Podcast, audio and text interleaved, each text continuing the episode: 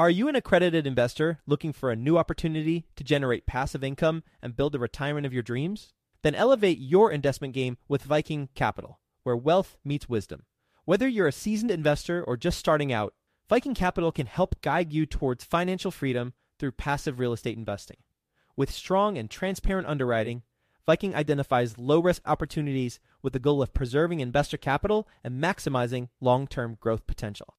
And their accessible and responsive investor relations team will help you understand how each investment will impact your unique financial goals. With $800 million in assets acquired, more than 230 million in equity raised, and more than 5,000 units under management, Viking Capital is your path to early retirement.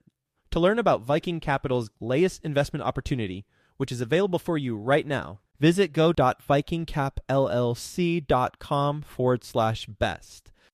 That's go.vikingcapllc.com forward slash best to get started today. Did you know that within a decade, women will hold $30 trillion in investable assets?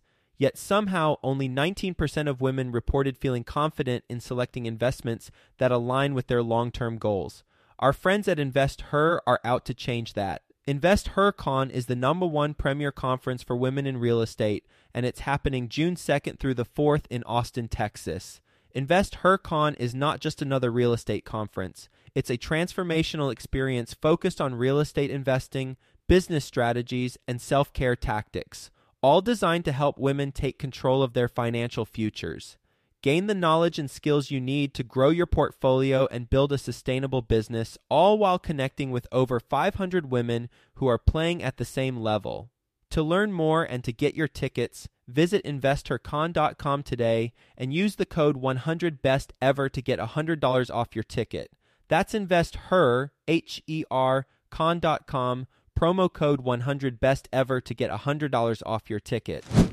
Quick disclaimer the views and opinions expressed in this podcast are provided for informational purposes only and should not be construed as an offer to buy or sell any securities or to make or consider any investment or course of action. For more information, go to bestevershow.com. Always think about the people on your team, how you can help them. Early on as an investor, I always thought about myself. How could I get the lowest interest rate, the cheapest attorney, the contractor that was the cheapest? Now I like to think in terms of relationships. How can I help other people? And in turn, that helps me. Welcome to the Best Ever Show, the world's longest running daily commercial real estate podcast. Our hosts interview commercial real estate experts every day to get you the best advice ever with none of the fluffy stuff. Best ever listeners, welcome to the Best Real Estate Investing Advice Ever Show. I'm Slocomb Reed, and I'm joined today by John Warren. John is based in Chicago, Illinois. He's president at Forte Properties Incorporated, a top performing real estate brokerage that specializes in selling residential one to four family investment properties. They also acquire value add multifamily buildings and have a commercial multifamily portfolio of 154 units. John, can you tell us a little bit more about your background and what you're currently focused on? That was a really good intro my day to day is mostly focused around keeping the operations going for 154 units and continue to do acquisitions. And then on the brokerage side, I run the real estate team. So I get to interact with a lot of really cool people, helping them buy and sell real estate, lease real estate, answer questions about being a housing provider. So I have a lot going on. It's a full life. I love every second of it. Nice. So the first thing I want to ask, John, I have interviewed a few people for this podcast who poo poo the Chicago market for a variety of reasons, primarily with commercial multifamily, which I imagine your 154 doors are in greater Chicago, right? Yes, we're mostly in the near suburbs, but a few of the buildings are in Chicago proper. But everything is within, say, a 30 to 40 minute drive to the loop. So very much in Chicago area. Okay. I've interviewed some people on this podcast who avoid Chicago for a handful of reasons. One of them being the way that possibly just the city of Chicago, but possibly larger counties are handling property taxes. And then there's other more tenant friendly legislation there that you wouldn't expect from the Midwest. But Chicago being the size of city that it is, is fairly blue to my understanding. Can you speak to some of those things? I hear that there are some hurdles you have to jump investing in Chicago. I agree with the property taxes being something to really understand. I wouldn't call it a hurdle. I've always found the taxes to be fairly transparent. When you look at the county tax portal website, you can look up what your assessed value is before you purchase the building. And if you're buying for double the assessed value, you should anticipate that they will chase that in the near future. So we can always get a pretty good dial on where our taxes will be. So that's one of the things that I talk about a lot with clients too is understanding the tax bill that's going to be your number one expense in Chicago most of the time be your real estate taxes. So it's an important one to understand, but I don't necessarily find it to be a barrier here. I think that if you buy a building with the correct taxation in mind and the numbers work, you should feel comfortable moving forward with it. When you think about landlord friendly versus tenant friendly legislation, Chicago definitely slants towards tenants, which is another thing to be aware of. But again, I don't think it's a deal breaker yet anyway any of the more onerous things like rent control in place. So it's still a place where you can do business if you do have to go down the eviction route, it can be frustrating. The process is definitely slower than it would be in some of the more landlord friendly states. But at the same time, the amount of opportunities that are here, to me, are a reason to do business in Chicago. There's quite a few small to mid-size multifamily buildings. So if you're looking to buy, there's a lot of opportunity here versus maybe a smaller market where there would be much less deal flow. We're recording in the beginning of February 2023. I'm an apartment owner operator, operate a similar size portfolio to you here in Cincinnati, Ohio. So I have some curiosity, both Midwestern markets, Chicagoland area, of course, significantly larger. But what are you seeing right now in that one to four family space when it comes to transacting for your investor clients? It's been a tough season here for about six months to a year with low inventory where a lot of folks would really like to buy, especially our house hack clients would like to buy a, a two to four unit building, and there's just not a whole lot for sale. And obviously, pricing being a little higher after the last few years run up has been tough, and also the higher interest rates. But we're still finding things for people to buy. Most people are having to get a little bit more creative, maybe than they did, say, five years ago. So we're seeing people look at things differently through a different lens Maybe people are looking at doing short term rental, or maybe they're looking at it as a lifestyle adjustment where it's not so much the building will cash flow forever, but it will help reduce their cost of living. There's different ways people are, are getting deals done, but it, it has been a challenging six months, I'd say, the interest rates going up. We're hopeful this is going to be a really good year for a lot of our clients that are looking to acquire. It's honestly been a really good couple years, though, for people who did buy real estate. A lot of people have sold and done really, really well. So I think that goes to show that there's two sides of the coin. I think a lot of newer investors forget that they probably will eventually sell, and it's nice when prices go up. So I've seen both sides of it over the past year. I'm a residential agent as well. And I would say I've transacted a lot, probably not as much as your team, but I've transacted a lot on that two to four family space personally and representing clients and working with other agents, helping them with their clients. And I would say specific to property values and not necessarily inventory, that there was steady growth heading into the pandemic, and then property values just skyrocketed. There was a lot of capital looking to get deployed for yield. And the popularity of house hacking, I don't think is going to go anywhere ever. Coming out of the pandemic, with all of the talk about inflation and interest rates here in Cincinnati, I have my finger fairly well to the pulse. Property values have not receded at all in that asset class, two to four families. I would say it's likely a part of that low inventory that you're mentioning, but demand has been incredibly high. So, with interest rates doubling for this product in the course of under 12 months, property values didn't go anywhere, and demand for the inventory available remained steady here, keeping property values buffered up. Is that your experience in Chicago right now?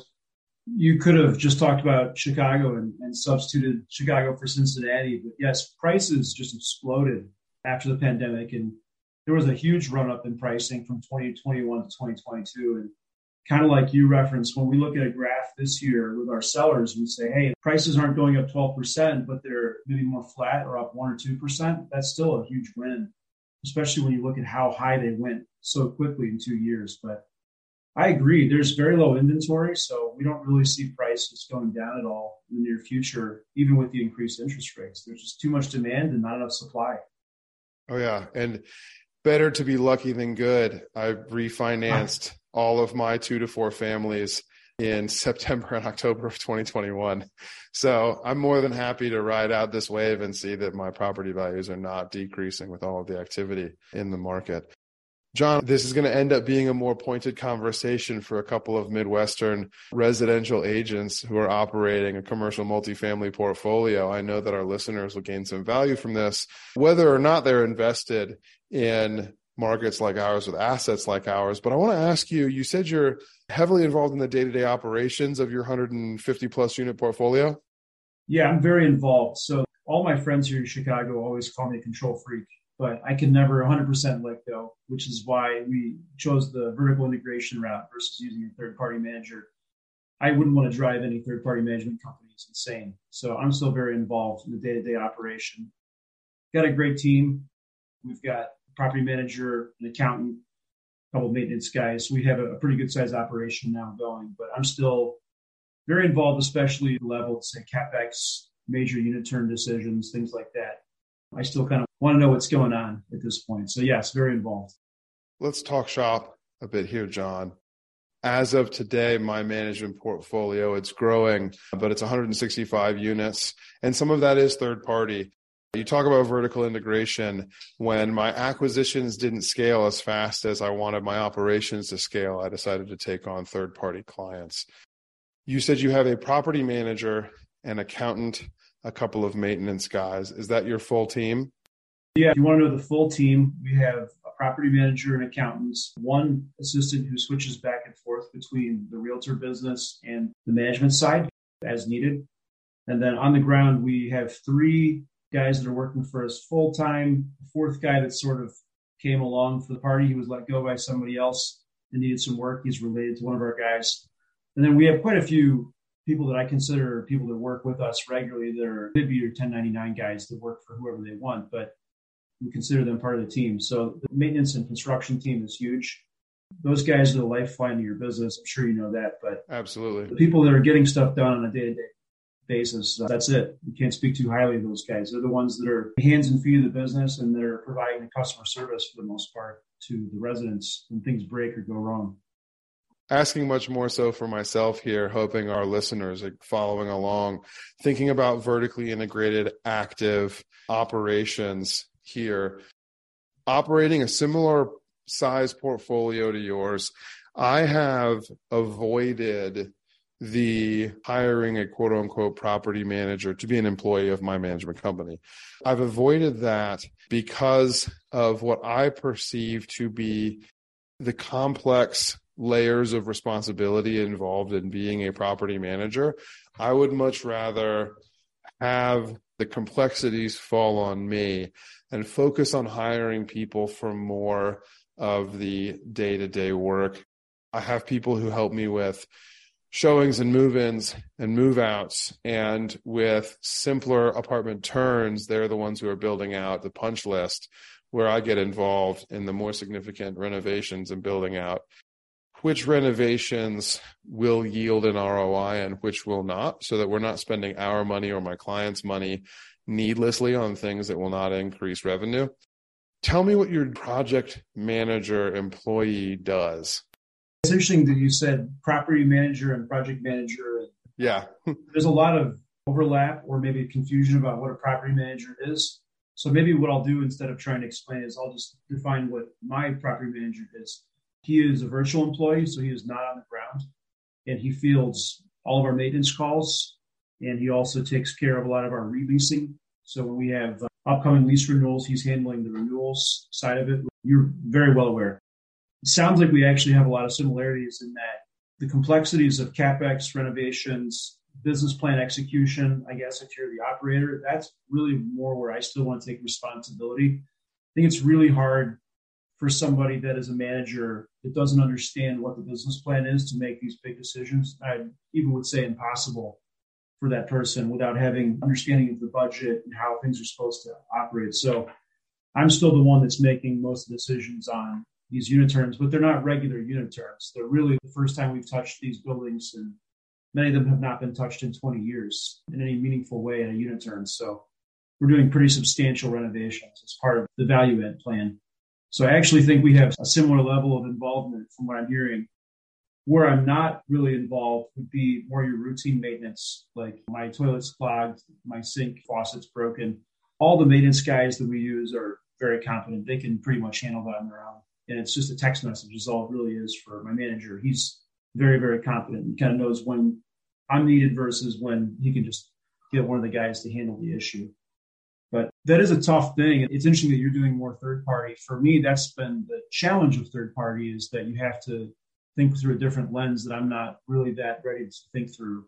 Because I'm really more focused on executing our business plan versus manage profitably for somebody else. We'll get back to the show, but first, some sponsors I'm confident you'll find value in learning more about. Are you a real estate investor looking to break into the multifamily investing space? Have you heard of MFIN Con happening in Charlotte, North Carolina, June 12th through the 14th? The Multifamily Investor Nation Convention is a place to learn from over 60 high level apartment investors while networking with more than 700 additional investors. If that's not enough for you, A Rod, yep, Alex Rodriguez, 12 time Major League Baseball All Star with over $700 million of commercial real estate assets, will be live and in person speaking at the event. Also speaking is the one and only Dr. Robert Cialdini, the godfather of influence and the award winning author. I personally love his books. So be sure to secure your tickets to this live in person event before they're gone. Go to mfincon.com for more details. Sponsorship opportunities are also available. Visit mfincon.com today. Use the promo code best ever to get $200 off your tickets. That's mfincon.com. I have interviewed a few people on this podcast a few who have used third party property management to scale their operations and improve on the execution of their own business plans for their own portfolio. I've aired 160, 170, maybe more than that episodes in just over a year. And I can think of two other people I've interviewed off the top who've gone into third party management for the sake of being a better investor. So it's not very common. It's complex. It's not high margin like some other service provider or vendor positions you can put yourself in as you scale. So I get where you're coming from there for sure. And when you talk about your property manager being virtual, that resonates with me a lot as well. One of the first things that I did was put a virtual assistant on payroll to basically be on the phones 40 to 50 hours a week. All of the tenant inquiries, all of the prospective tenant inquiries, the Zillow and apartments.com leads that come in. It's amazing. I've had to show apartments within my portfolio a lot recently while I'm going through an employee transition. And some of the people who I'm showing apartments to thought that my tenant relations VA was an algorithm, was just automated responses because of how quickly she was getting to things. Wow. But it's so invaluable to have that resource, that asset, someone who's just on the phones all the time, communicating with everyone. Hey, your rent is now late. When are you planning to pay? Don't be surprised when you see the notice on your door. Hey, your lease is up in a couple of months. What are your plans? Are you ready to sign a new one year lease? Those kinds of conversations, just having someone to go through those cycles is incredibly helpful when you are our size. Another similarity I'm hearing between the two of us is that with portfolios our size, there's a level of decision making that we're not ready to delegate yet, and also a level of activity that's still involved as the portfolio scales. I am very much looking forward to being at 250 and then 400 doors when I'm able to delegate a lot more of the in person activity of operations and property management. One thing I'll say last homey Midwestern owner operator question here before we move on with the conversation. Given our somewhat older apartment inventory, I've been told that you need a full time maintenance person on staff for every 100 doors that you have.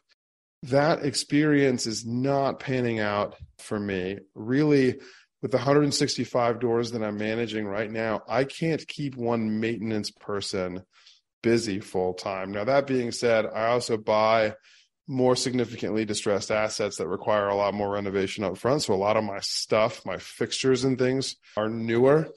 But that full time maintenance person per hundred doors, is that your experience in Chicago? So it's funny that you ask about that because that was a transition I made last year. We didn't have enough maintenance help. And now we've probably gone the other direction. We have too much maintenance help, but at the same time, we're taking a lot of the general contracting in house. So I really am in the process of right now looking at the team we have and saying who here is really part of our general contracting or unit turn team and who here is a maintenance person. And what is maintenance? Kind of like you're referencing. Is maintenance rodding the sewer main, which is something that's happening right now while this podcast is being recorded in one of our buildings? Or is it cleaning the hallways and changing light bulbs? There's like a vast array of things that could be done by a maintenance person. So I wish that I had all the answers that I could deliver to you in this podcast, but I feel like I'm still figuring this stuff out. And we are growing fast and trying to prepare ourselves for that three to 400 unit spot that you just talked about. So I'd, I almost feel like I'd rather, when talent comes up, I'd rather acquire the talent than be always behind the eight ball. That was the worst answer to your question I could have put together. I don't. Really oh no, I get why you're saying that's a bad answer, but I also resonate with it completely. Going through the traction process, traction, the book by Gino Wickman, I realized that one of my core values professionally, but also in life in general, is adaptability, and I very much feel the need to be nimble with the portfolio size that you and I have. Of all of the people, W 2 and 1099, who work for me presently in maintenance, in rehab, apartment turns, HVAC, etc., it feels like firm labels and rigid job descriptions are just more harm than good. I have some people, each of them has some skills. And really, the most important thing I can do is remain adaptable, nimble as issues come up, figure out who of my people is the best to address it and just deploy them, whether they are my full time maintenance person or whether they are one of my rehabbers who has worked for me for over a year, who I trust to be in an occupied space, even if they're a 1099. John, are you ready for the best ever lightning round? Let's do it. Awesome. What is the best ever book you recently read? I recently read Traction, which you referenced earlier, and I found that that book has been changing the way that I run my business. That's a book that I need to go back to every 18 months for sure and pick out the things that I'm finally ready to deploy in my business. What is your best ever way to give back? Best ever way to give back for me is to run a meetup. We actually run a meetup, me and a friend of mine who's a local property manager here in the Berwyn area, and we are joining up with a larger organization called the NBOA in Chicago, where we can get better informed, help investors connect with the movers and shakers in the area. Nice. Shout out to local meetups for sure. John, I want to ask this question twofold, both as a broker and as a commercial real estate investor. What are the biggest mistakes that you've made and the best ever lessons that resulted from those mistakes? As an investor, that's a fairly easy one to answer. You referenced earlier in the show old building stock, and I have left a lot of plumbing in place that I deeply regret four years later. One particular building that was my first gut renovation, I had the perfect plumber, and I should have hired him to do the job. It would cost about $30,000 for 19 units to have everything be brand new. And oh, instead, wow. I decided to keep all the old stuff in there, and we've had to pay the price and learn that lesson over and over and over and over again. So, lesson learned as an investor: when you have the wall open, change the plumbing, the electrical, the HVAC. Take that opportunity. It's an opportunity cost. So that was a big lesson for me. Oh yeah, we're in markets that still have lead supply lines, cast iron drain lines, not to mention knob and tube wiring and aluminum wiring. So I totally get that. If you're opening the wall up already, for sure. And then as a broker, biggest mistake and best ever lesson resulting from it? Early on as a broker, I didn't know who my ideal client was, so I wasted a lot of time doing things on Zillow leads. And like many brokers, I listened to whoever was advertising to me online. As I became more experienced and figured out how to work in a geographical area, I was more successful and I was able to find who my ideal clients are, people, my tribe. So somebody in here is listening is a newer broker. I would recommend them think through who they actually want to work with. Otherwise, you kind of dispel all your energy trying to help everybody and you end up helping nobody. On that note, John, what is your best ever advice?